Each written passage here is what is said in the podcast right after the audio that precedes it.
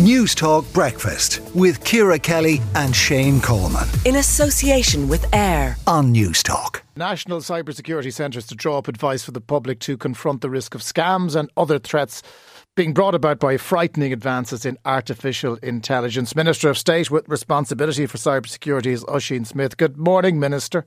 Good morning, Jonathan. Are you on the side of the the end is nigh with AI going to overrun the world, or is this more about what bad actors can do with it?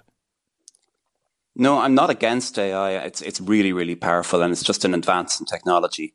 Um, but it's it's advanced a lot faster than than we'd expected it to happen. So you'll have heard a lot about things like ChatGPT, but in the last few months, artificial intelligence has become a lot more intelligent, and it's easy for somebody to mistake a computer for a person now by by text message. So if you're conversing with somebody by text, which you often are, uh, or by email, you really could be taken in by a computer pretending to be a person. It, it's able to not just reason, but also to empathize. It's really manipulative, and um, you know you can see that it's able to do things like pass a degree, uh, pass the the bar exam to become a lawyer. You know this kind of thing. So it's it's really become very clever very quickly, and it could lead to a situation where you could be taken in uh, mm. You hmm. know, those romance frauds, for example, uh, or you're buying a car online and somebody tricks you into sending them money. And I think so, that in the hands of the wrong person, uh, really it's quite dangerous. And I think it's important I, that we let people know. I, I, agree with you that it is dangerous in that context, but is the best we can do a public awareness campaign here? The whole point of having state infrastructure, of, of having the European Union, is that we can act collectively quickly enough to prevent this from happening. I mean, it sounds as if we're just doing a public information campaign and, and, and that's as good as we get. No, that's the first thing. There's already uh, legislation coming from the EU, you're right, uh, about it's called the AI Act.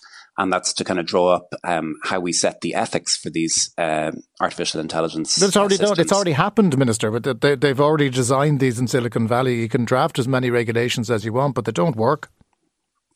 Well, and it hasn't been legislated for yet, so it hasn't actually come into force. And you know, to say that regulation has regulation has no point. Of course, our whole society is regulated, and we allow you know this. We, only allow certain certain things to happen within our, our, our legal systems.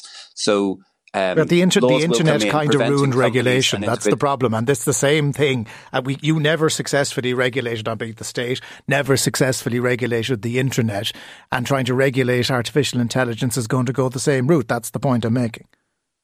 Well, in fact, all the companies who operate on the internet and all the people who use it are subject to the to the same laws of the state. You know, and if you if you go out and you try and um, buy drugs on the internet or break the law in some way or another or try and deceive people, you can be subject to, to the to the laws of the land. I mean, that's that's that's absolutely normal. There's no point in saying that we shouldn't even try to to regulate AI. I think that the the AI is owned mostly now by very large, well funded public companies. We can regulate them. And we can also set laws for how it's used by people. But it is important to um, to give people the information about uh, how to be aware of the new threat that that is that has emerged from um, very realistic simulations of human beings uh, okay. you, that you can be but deceived people online. Are, people are being caught, and, and we've spoken about this before. People are being caught by the less sophisticated options.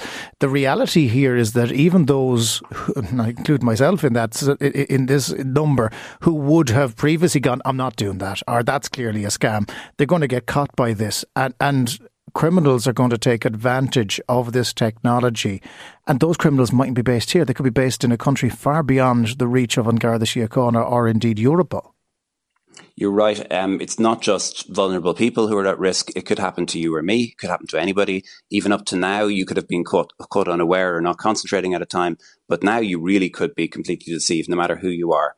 And that's why it's important to provide people with information on the clues that can help them to see whether something is an AI attack uh, and to provide them with, with, with that kind of information. There will be an increase in the amount of attacks online.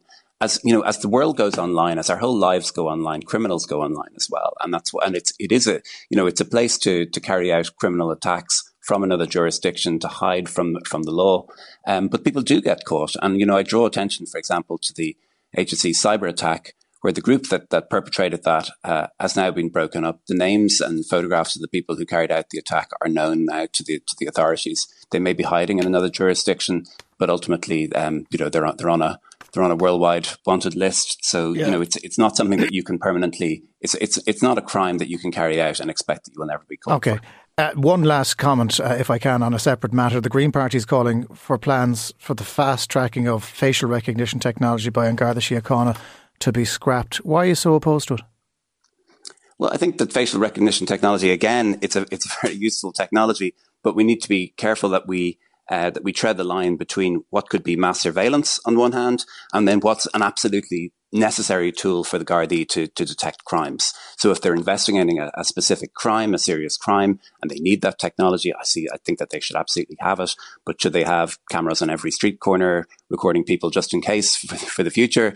Uh, I don't think people want that either. So there's, but there are cameras in every there, there's cameras in every street corner anyway. I had to break it to you, and they're not normally within the review of Garda Síochána. They're private. So, so again, we have potentially a force for good in in the state and An Garda Síochána being told no, no, you can't do that. But the private sector, yeah, sure, stick up as many cameras as you'd like.